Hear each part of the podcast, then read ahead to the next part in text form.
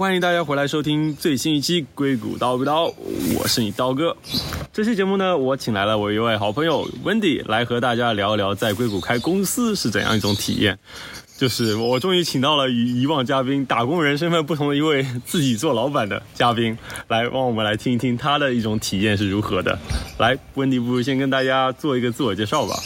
谢谢刀哥邀请我参加这次节目。然后我是本身是学设计出身的，我处于一个 creative industry，叫创意性或者创造性行业，就是跟科技行业有千丝万缕的关联，但又不是完全的一样。嗯，所以就是我的这种创业经历呢，其实就是和大家想象中的就是硅谷典型的创业又不完全一样。是的。嗯，先我自我介绍一下，对说一下你自己。对对对，呃，我叫 Wendy，然后我是也是九零后，我是在二零一一年来到的旧金山，在这边加州艺术学院读工业产品设计的本科，然后在此之前呢，我在央美读过一年的也是设计的，是一个国际预科项目。然后就是，其实我一开始学设计的时候呢，对于呃设计师来说。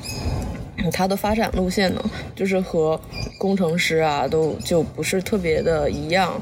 嗯，一般做设计师，他大概能走三到四条职业发展路线。嗯，要么当艺术家，要么去一个大公司做 in-house designer，就是他们团队内的。对。要么就是去一个 design agency，一个设计工作室去做这样的设计师。嗯哼。要不然就是做那种 freelance designer。嗯，就是自由工作者，相当于是。呃，接活的嘛。有什么活接什么活，对对对，就是各有各的利弊吧。对利弊。所以说讲了那么多，那你其实也不是走你所说的这种路线嘛？你其实一开始就来这边读了书之后，就自己开始创业开公司。对，那你是怎么想的？就没有相当于是先去业界积积累经验，然后再去开自己公司，而是直接开了公司？就其实我也有积累经验，就是我我在一二年、一三年的时候，就因为学校在硅谷嘛，就在旧金山，有很多的资源就。有很多科技公司啊，或者呃一些初创公司会来我们这里有呃 sponsor project 或者 competition，嗯哼，就是跟公司合作一起做一些项目。对，然后我那个时候就不像中国嘛，美国这边主要是开车的，就对我来说影响特别大的一个项目就是一个自行车安全的项目。嗯，呃，是二零一三年那个时候我刚上大三，那时候没有交互很概念很少，我跟几个平面设计师就是从。就是教育、宣传教育到实际产品，去帮助大家去避免自行车车祸的发生。最后给出的解决方案其实是一个系统城市规划的一个系统，嗯，就是根据硅谷的这个地形，我们给出了三种产品去帮助大家避免交通事故。然后通过很多的就是呃调研和采访，我们认识到就是为什么这个。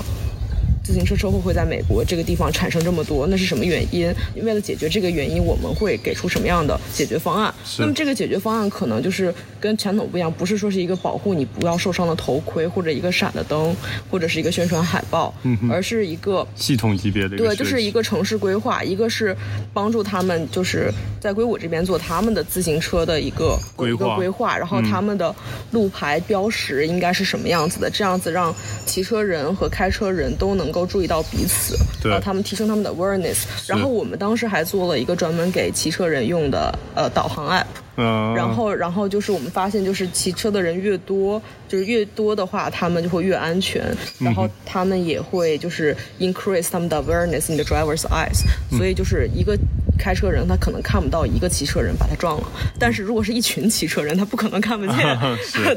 然后就成了那一届比赛的 winner。然后就是我们还当时获了一笔钱作为这个项目的房顶去建这个项目。我们和硅谷自行车协会一起去开发了这个网站和 app。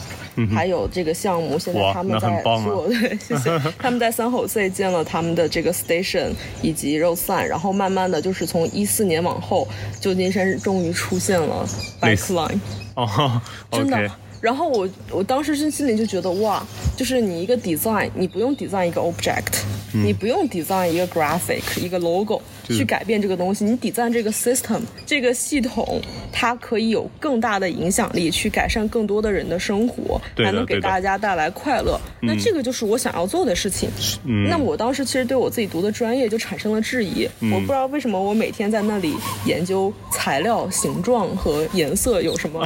有什么用。嗯，就是因为嗯对，而且那个时候就有那个工业过剩的各种东西，所以我在大三的时候，我就对我的工作，就是或者说是我的事业规划产生了质疑。嗯，就是在想是不是还要继续做设计师这个事情。就也不是说设计师，就是传统设计行业。对，就是说，可能就是从从你的角度来说，你感觉设计一个系统，可能比设计只是单一的一样东西可能更有用。就像你刚才提到那个比赛，这个自行车，你只是跟你说了设计一个更好的车灯，或者是更亮的马甲，那可能只能一定程度上帮助这些骑车人，但是从系统上改善他们，可以更好的帮助他们，可能提高生还几率之类的。对，就是因为你设计一个东西，它只能保护一个人，嗯但是你改变这个系系统的话，它能保护所有一群人，对，所以就是从那里开始，我就是从工业设计转向了呃系统设计，或者说是 urban design 或者系统服务设计。然后就是，所以后来我大四的时候，我的一整个毕设就是围绕着城市安全来进行的。然后当时，因为旧金山它是一个很独特的城市，它的犯罪率其实特别高，它它每天大概都有几百起呃大大小小的案件，对对，大大小小的犯罪事件发生。嗯，然后它这个城市它不应该是这样子的。然后我大概花了有超过六个月的时间去调调研调研，就是这件事情为什么会有这么多犯罪案件，他们是怎么发生的？嗯，但是犯罪案件的归类是什么？有什么可以避免它的原因？嗯，但是最困难的是，我作为一个设计师，我能干什么？对，我不是市长。对我也不你也不是警警察我也不是，就是他们会说，那最基本的原因都是经济问题。嗯，对对对，大家有钱了，就是都是买得起东西了也不会去抢对，对对，是这样子的。但是作为一个设计师，我如何去用我的能力和责任去提高这个环境呢？嗯，然后这个也是一个很大的过程，然后最后就。转到了，就是也是和硅谷的这些概念相结合，关于智慧城市的一个概念。嗯哼嗯哼，然后关于就是最能改变环境的，其实就是灯光。嗯哼，就是就是你改善了这个环境，就大家在一个更温馨的环境对，更温馨、更干净，就是看起来就是更舒适的一个环境中会 relax，因为大部分的犯罪发生其实不是有预谋的，啊哈，而是就是随机的。就说这个地方可能光照不够，可能他就觉得 啊、可以趁机做点事情。就是很随机性的，就是也不是说是偷东西什么，就是就是你看，就是大概旧金山以超过一半的呃犯罪都是属于那种，比如说谁把谁东西砸了，嗯嗯，或者谁揍谁啊了这种，对。那他很多是造成了一种误会，或者是心情不好，或者对对怎样，然后尤其是砸车窗这种事情，嗯。然后就是如何去减低犯罪率这件事情，嗯。就除了你派更多的警察或者怎么样，而是说是给大家提供一种环境，就是彼此能够互相信任，嗯哼，更加放松，然后不会产生误会的这种环境，大家就会减少那种。冲动犯罪的 概率几率，对对对呃，就是很有意思。你就是你去一些比较富人区的地方，嗯哼，你都会见到比较少的那种流浪汉啊，或者怎么着的，或者就是他们在更干净的地方，都觉得这地儿不太适合做点什么。就就就很简单，就你到你你随手扔垃圾，你到一个很干净的地方，你都不好意思随手扔垃圾。对的对的对对，就是是需要环境的，对就是我们去可以通过改善环境的。所以当时后来我的整个 thesis，呃，我的整个大四的时候毕设就是围绕着呃 urban plan，就是如何去用。呃，公共设施打造一个温馨又安全的一个个城市环境。然后最后我的落脚点就是到了这个智慧照明系统嘛。对然后这个项目它其实给我带来了，就是基本上是人生轨迹改变的这样的一个呃机会。嗯哼，我当时毕业了以后，我也有去尝试做一个打工人，嗯去投不同的呃公司去做。然后我同时也把这个项目，因为当时在毕业展还好，还是在答辩也好，然后或者平时给大家看，都获得了非常非常大的支持和赞同。嗯、然后甚至我老师直接说你应该给旧金山市政厅去投这个，然后我就顺便把这个项目去投了一些设计的、呃、比赛吗比赛的一些、一些奖项，然后就获得了呃柏林。叫世界文化宫那边的一个项目的一个 pitch，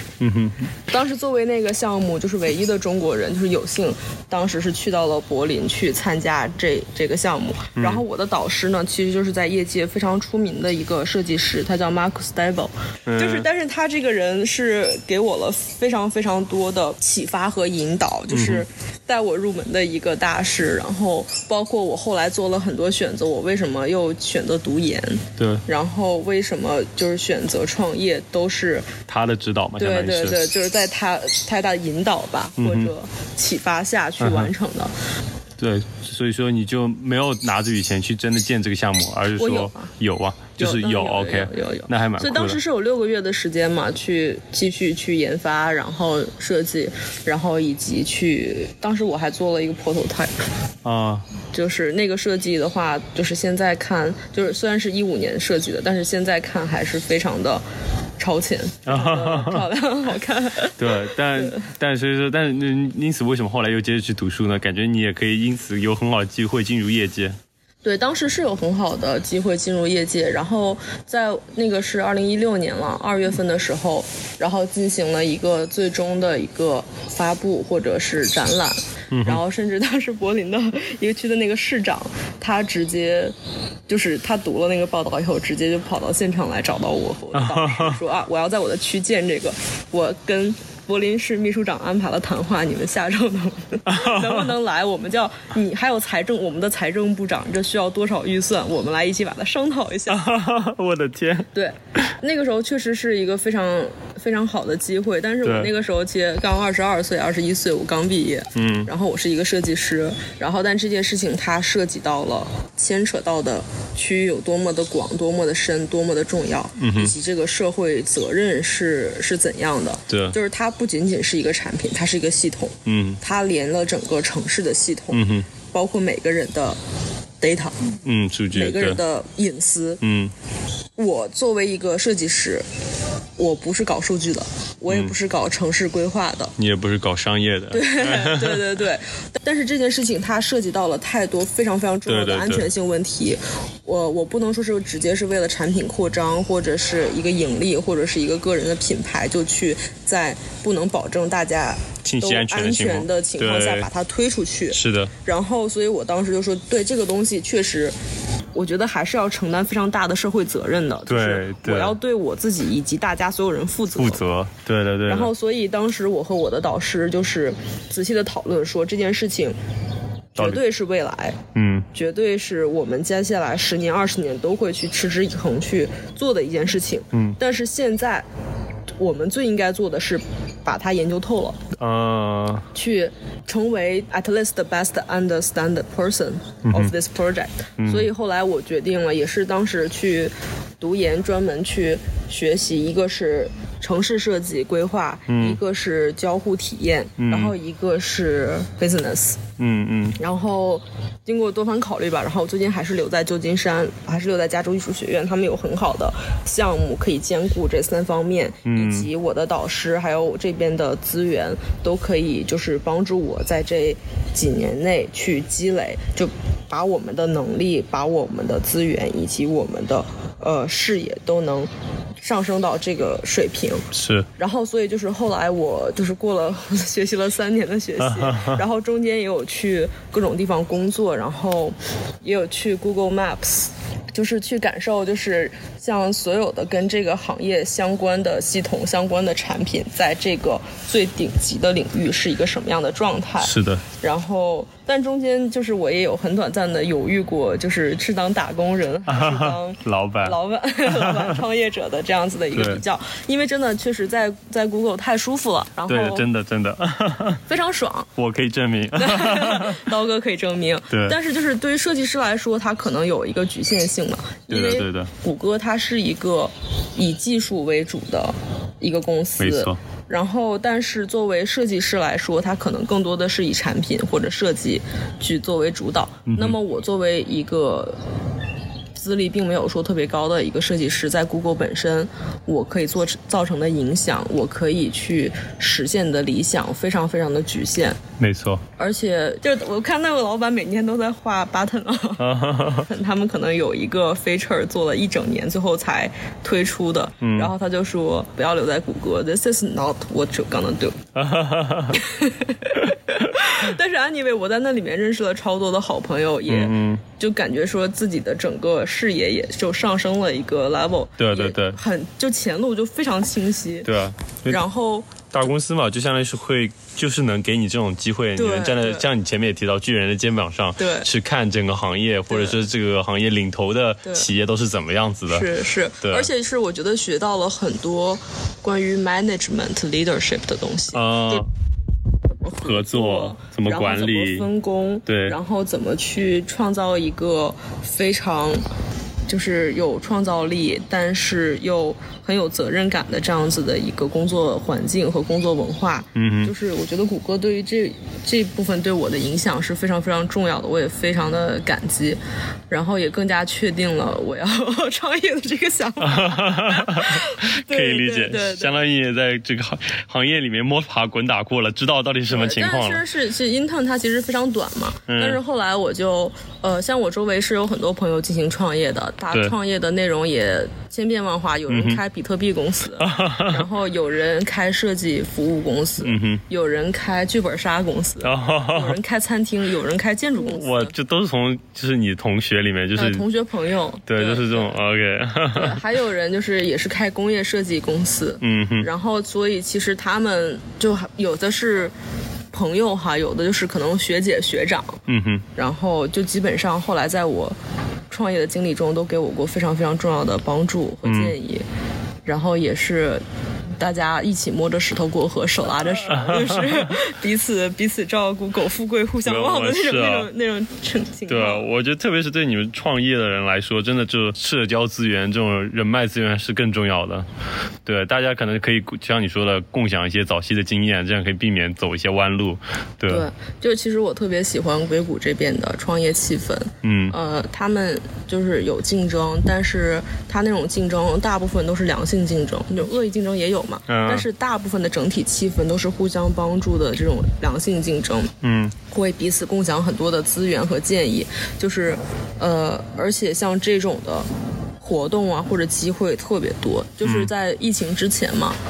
嗯，湾区这边基基本上每一周都会有这种创业者活动，它可能是一个 meet up，可能是一个 conference，可能是一些就。非常简单一些 talk，也可能就是某一个公司他们自己开的一个 open table，就包括像像 flag 这种公司，他们都会有项目去支持这些。没事儿，对他们万一发现了你这个 potential 给你买了，他还省钱呢。对对对，很多的这种资源，他们都会支持。再加上湾区有非常多的高校，他们也有这种。呃，这种这种支持，对，伯克利、斯坦福，一夜硅谷一夜暴富起来的人们纷纷去做了 VC，他们也在四处寻找继续帮他们发财的对机会。所以说我那个时候基本上每个月都会去参加这种这种活动，然后去一个是锻炼自己的能力吧，一个真的是去结识去志同道合的朋友，对，去学习。就我的本身的性格还是比较怂的。但是就是看不出来，看不出来。谢谢。就是，但是就是通过去了解他们，我觉得就是湾区就特别适合，就是你本身不是特别外向的一个人，因为大家其实都是搞技术出身的，都多少有点内敛。对的。然后你会觉得跟他们。就是特别合得来，就是特别，呃，不会觉得自己的很奇怪性格是 会是成为你创业路上的一个短板，嗯，因为你看到太多的成功案例，是，就是那些人可能不善言辞，甚至英文都说不好，嗯，但是他们有很有他们的热情，他们擅长的地方，对，他们的方法，他们达到了一定的成功。还有就是，甚至我那个时候一五年的时候认识了，就是 Wish 的创始人，Wish 就是美国拼多多。哦 其实我觉得是 Wish 先有的，拼多多才有的。我大概认识了四五个这样子的创始人吧，就现在都是响当当的。有的是做呃产品的，就是一个很文艺的咖啡壶，啊，然后啊，呃还有一些其他的，就我的几个校友做的一些一些东西，现在也是做的非常好。嗯，然后，但是你平时在学校里面可能就是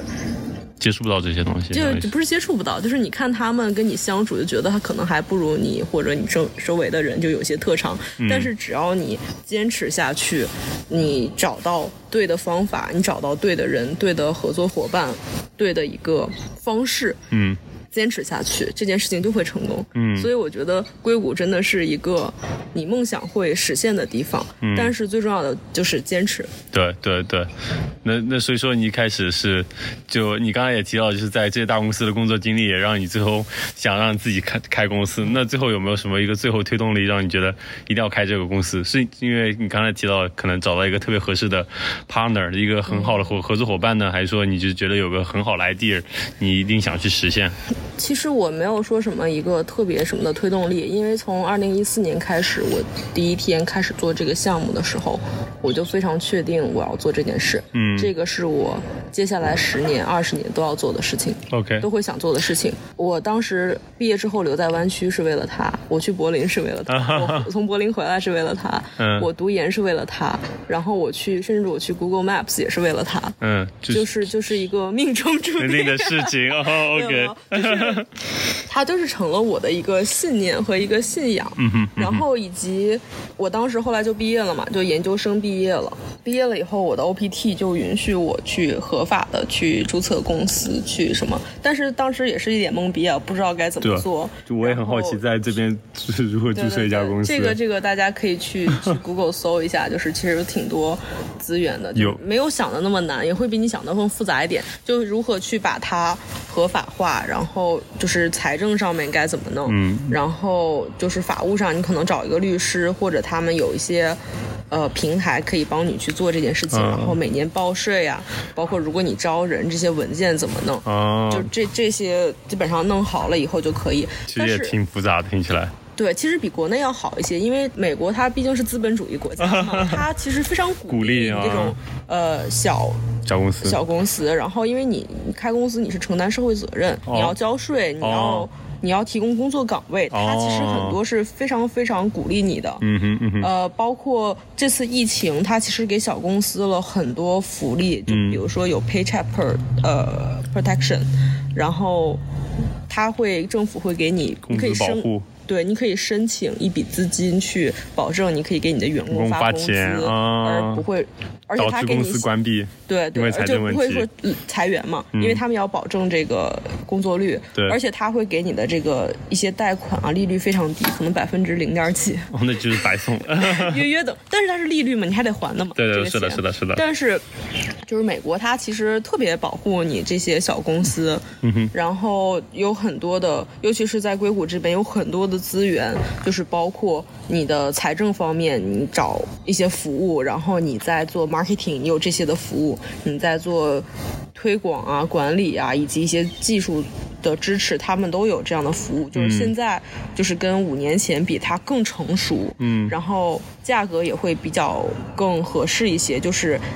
就是你当时开始你做一件事情的时候，开始是最难的，你要突破你自己的心理障碍。对对突破了之后，你遇到什么事情就解决什么事情。对，然后，但是你要一个很清楚的规划啊。对对对对对然后你一路走下来，就跟滑雪一样，啊，就非常非常的顺顺畅，嗯对对。那所以说最最最实际的一个问题就是开公司，就是这边有启动资金的要求吗？因为很多人可能说啊，我要攒钱才能开自己的公司。啊，就是你肯定是需要有启动资金的嘛，但是这个启动资金就是并没有说是那么严格，他没有说像中国你一定要有什么注册资本，这个钱必须得怎么怎么样至少五十。万什么之类的。对对对，他不是这个样子的。嗯但是你自己要有一个自己的，就比如说我之前可能在美国工作十年，我每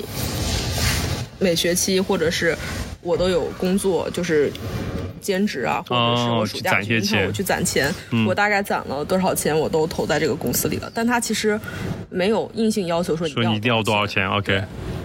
你也可以贷款嘛，有很多这种。哦，对，像你刚才说的，对，低利率非息贷款。常低，他鼓励你，你给大家发钱呢，你去减轻他的负担。嗯，那所以说，那开公司之后呢，你有没有就是遇到很多问题当然遇到很多问题啊，就比如说我开公司了，还没有两个月，就疫情就来了，啊？哈哈哎呀，是，今年真的是，就是中间各种辗转难眠，然后像美国这种抗疫情况，我真是心塞。嗯嗯嗯，对的，看起来估计还得再过一年，对，就是至少吧，我觉得完全过去的话，对，就是我对于整个公司业务的方向，嗯。以及安排都要做出及时的调整，因为就是我现在不是说只为我自己负责，我还要为我的员工负责，对，就是他们有自己的。家庭要为他们负责，就是感觉我就突然我就是拉扯了一一大家子人，就是这种社会责任感，一方面压得我觉得很辛苦，但一方面又觉得很有成就感。对 对，非常有成就感。对就尤其是在疫情期间，就是大家都在裁员，对但是我还去承担起了几个人的，我我觉得其实非常自豪。是的，是的，真的，真的。你像在疫情期间，多少大公司都倒闭了呢？对，但是就是倒闭是是倒闭啊，但这个我也有了相当多的时间去，呃，专心的去打造我们的产品、我们的服务以及关于公司的发展，就包括现在我们做的几个项目，然后有合作的，以及我们自有产品的一些研发，都有了非常大的一些突破，也是让我觉得就是这一年其实对我来说也算是挺值得的。嗯嗯，对，我记得你说你之前也我们也聊过，你说你做的是可可能跟灯光相关的产品。对，对，那所以说你们只就是比如说在疫情期间，或者你刚开公司的时候，如何去找你的客户呢？客户其实我们之前就有。就是你相当于之前积攒的一些柏。林市场还在等我，不一定啊，不不一定啊，这个不一定啊，但是就是这个 connection 都是在持续的在去构建的，就是我为了可能开公司之前就已经去积攒了。我为了维护这个资源哈，就是我同时也在做很多其他的事情，嗯。一个就是不断的持续的参加嗯这种比赛。创业者活动。啊论坛啊、比赛，也也不仅仅是比赛吧，因为我现在不是一个设计师的身份了，嗯哼，老板 我是一个就是像比较 business 的一种身份，是。对，然后去保持这样的一个资源的畅通，就这个资源可能是包括买家，有可能是包括供应商，嗯。可能是包括呃其他的各个各个方向资源。对对对，然后另外一个呢，就是也是为了去为自己将来的公司的一个发展以及呃宣传上去铺路呢。我也是在美国这边一个做的非常好的一个设计社区，叫做 Speculative Future，嗯哼，做 co-organizer 或 chapter leader，就在旧金山他们做起来的。这个 speculative future 呢，其实就是关于，主要是以 speculative design 为主，以未来设计、前瞻性设计为主。我们就是每年都会有一个论坛，就是全球的一个论坛，大家会从世界各地飞到这边来。然后来去进行一个交流和嗯。讨论，是。然后基本上就有各个行业的佼佼者，佼佼者，对，有设计行领域的，有教育领域的，嗯。有科技领域的，嗯。还有金融领域的，大 大家都有，就是一个非常好的 community。对对对对，就是就是，其实你去看现在特别流行一个词叫斜杠青年，嗯。就大部分我身边这些创业的人呢，他都会兼职很多种身份，嗯。可能是老师，然后可能是非盈利项目的组织者，就是一些 NGO，对对对，嗯。或者是一些公益项目的一些者，其实大家都是在给自己的公司带来新鲜的想法、新鲜的资源，以及对。去保持自己的思路的一个开阔。嗯嗯嗯，这些都很重要。对，对，所以说你也像你前面也提到了，就是你觉得其实，在整个硅谷，其实创业环境是比较良好的，就是对对，非常良好。嗯，所以说就是如果比如说比如说身身边的朋友，如果他们想从打工人 晋升为自己开公司，你有没有觉得，比如说什么样的人适合开公司，或者是你要开公司之前可能需要思考一些什么问题？因为对你来说，你可能老早就已经想好了自己要开公司，但很多人可能只是一直有这样的想法，一直没有开始去接触。如果他们想，那你有没有什么什么样的建议呢？对，我觉得这个是非常因人而异的。就是首先对是我觉得开就是你要创业，最忌的就是跟大溜。嗯嗯，就是也不要找跟你背景完全一样的特别好的朋友去开。啊、容易崩是吧？呃，不是容易崩，就是因为呃公司运营嘛，它其实你你本质上你跟组成一个家庭是一样的。哦大部分情况下你是。大家都说什么男主外女主内，反正有人负责方向，有人负责运营。嗯哼，然后，但是如果你这两个你的合作伙伴两个人都是负责运营的，或者都是负责开拓的，那么他的这个团体就没有办法说是特别健康或者特别均衡的发展。嗯嗯，所以就是，如果你有了一个特别好的合作伙伴，你们可以有一个非常感兴趣的方向，你们知道怎么去开拓，知道有怎知道怎么去运营，那么这个成功的概率是会大很多的。嗯嗯但是如果你只是不是很清晰，也没有找到很合适的人呢，那你可能会更辛苦一些，也会成功的，但是可能就更辛苦一些。对对对，不过我还是想说，嗯，大部分的创业公司其实都很难走到最后的那种所谓的成功啊。你想，诺基亚都快倒闭了，曾经是怎样怎样的龙头企业？对啊对啊，但是你看你怎么去定义成功嘛？嗯嗯嗯，然后像大部分人谈恋爱，可能也不会说最后都走入婚姻的殿堂，但不代表你们两个人在一起的时候你不开心，是的是的你不欣赏彼此，你这段恋爱是失败的或者怎样。对啊，而且可能还给你带来成长，就跟你开一段公司，你虽然可能最后失败，你可能也学到很多东西，对对我我有的时候会经常把呃恋爱和去呃创业去做比较。嗯哼，其实你每次开始一段新的关系，就相当于你要开启一个呃新的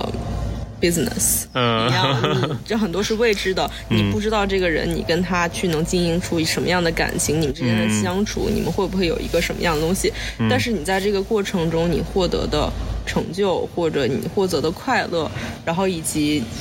你的付出都是呃无可替无可取代的。嗯嗯而且就是另外，嗯、像有如果真的是有创业想法的朋友，嗯，我是觉得，像科技行业嘛，嗯。我们其实是有非常大的优势的。嗯。然后像我周围有很多去所谓的去创业的朋友呢，他们是在硅谷，或者是在国内某个非常出名的企业工作了大概有，比如说五年以上的经验，做到一个比较资深的一个职呃级别，他们会通常会被猎头或者是会被他们的好友去邀请去一起做联合创始人，做一个 CTO 之类的职位。然后通常这种情况是最多的，然后他们也有非常多的成功。就我周围有一个朋友，他是 Pinterest 的 senior engineer 还是什么，嗯他前年被邀请回国的一个初创公司去做 CTO，、也相当于创业吧，并不是说只有你自己注册公司才要创业。对啊，然后他就是整个人负责团队的各种运行，也是非常辛苦，嗯。但他非常快乐，非常有成就感。对啊，然后现在也是基本上财富自由了。吧，是的是的。非，常开心。那个公司做的非常好啊，是嗯。有点像是一个一个视频公司，嗯。嗯，但是它也有它的好处和不好的地方，就是好处就是就是高风险高回高收入嘛，对啊对。啊然后你有很多，就是如果你这个人是比较追求这种刺激的，对风险偏好比较高的，对对对对对。然后，但是它的坏处就是你你不知道他什么时候能够成功，对而且他会占用你非常非常大的时时间和精力，甚至是你的心态。对的你可能随时心态都会崩。你可能比如说，假如说你是做一个新零售，嗯或者餐饮，那疫情来了你怎么办？对，就真的是要崩啊，你真的是会崩，而且你可能有些人，比如说我一个同学，他投了他全部的钱去开了一个桌游公司，还是这个就是相关的反正剧本杀公司，嗯哼刚装修完，疫情就哗哗来了，现在美国一年都没有结束，嗯。他可能也会有这个问题。对，可能就这一年至少房租都赔进去了，对，但是还有另外的一个，就是像我身边有一些朋友，他们的资源非常丰富，非常好，就可能他自己本身是一个非常有才华、非常有商业头脑的人，嗯。然后他有非常好的工作简历、非常好的学历，他家里面的资源也非常好，他的社会资源也非常好，那么他会挑花眼，他不知道该去如何选择。对。就比如说他自己可能开了三四家公司了，嗯。每个公司都是不同的领域、不同的行业，每个公司可能都做得挺好的，嗯然后但是又有一些非常就是大厂给他伸橄榄枝，让他去做一个领导级别的一个一个职位。对，然后，就对于他来说，他就有点选择困难。他可能做这个东西做六个月做得非常好，他要去做那个东西做六个月做得非常好。嗯那可能过了两三年以后，就是这些东西可能都。可能不如他集中精力做一件事会达到的成就更高。对虽然他现在可能有了五个成功，但他可能如果把他把这五个成功的精力集中到一个里面，可能这一个会变得非常大可能二十五十倍的成功。对对对对对对，这也是你会面临的一个问题。对对对如果你是一个太优秀的人呢，你有很多的机会，我建议你是聚焦在一个地方。我觉得不管你做什么事情，就哪怕你做饭。你聚焦在一个地方，坚持超过一到两年，你都会有一个有一定的成功。对，就对，就可能专门做一种菜，那你可能就可以做的特别好。比如说你专门做西班牙菜，或者专门做意大利菜，你可能可能做的非常地道。对，可能也是一样的道理。对，对，就我觉得，就尤其是我之前有建议过，就是你什么时候创业是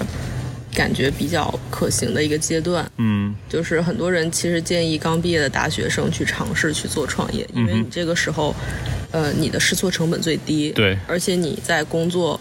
一两年到两三年之后，你获得的经验和资历，跟你创业两到三年之后获得的工业呃经验和资历都是不一样的，对。不是一个量级的。的确，就是哪怕你这个创业是失败的，然后你二十五岁的时候，你工你创业了三年，和你二十五岁的时候工作工作了三年，你们再重新开始，你们的呃起点也是不一样了。对对对对，或者就是像我后来说的，就是你已经三十四五岁了，你有一个有家庭有孩子，有家庭孩子，你已经有一个非常稳定的一个基础，嗯，然后你这个时候你的事业，比如说尤其在硅谷这边，你可能到了一个天花板。嗯那么在国内有非常好的机会。现在我见过的大部分的创业的人都是这种情况。就从这边积攒很多经验，然后回国创业。对对对，尤其是我留在硅谷是有我的原因，就是我所有的资源都在这边。对，无论是人脉然后我的优势也在这边。对然后关于就是呃，creative industry，嗯它比较好的一个市场也是在这边。对然后我现在我们公司做的另外一个业务呢，就是帮助中国公司和美国公司还有欧洲公司他们做彼此的 localization 嗯本本土化，嗯哼，就是把美国的品牌在中国本土化，嗯。或者把中国或者欧洲的品牌在美国本土化对，嗯。这个是我们比较擅长、比较有优势的部分。嗯，美国市场也是非常特殊嘛，它跟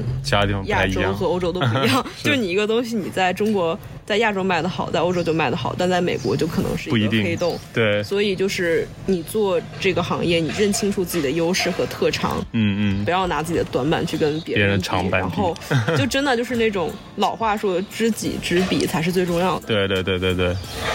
行，多谢温迪今天的分享，我觉得我们也聊了很多内容了，从一开始你的心路历程，如何从设计师想法转变为开一家公司，成为一个创业者，再到最后你经历的一些困难，以及你最后给大家一些建议，多谢分享。如果大家有建议，也可以留言，或者如果想听温迪更多的分享，也可以在留言中跟我们来说。好，那这期节目也就到这里了，先和大家说再见了，拜拜。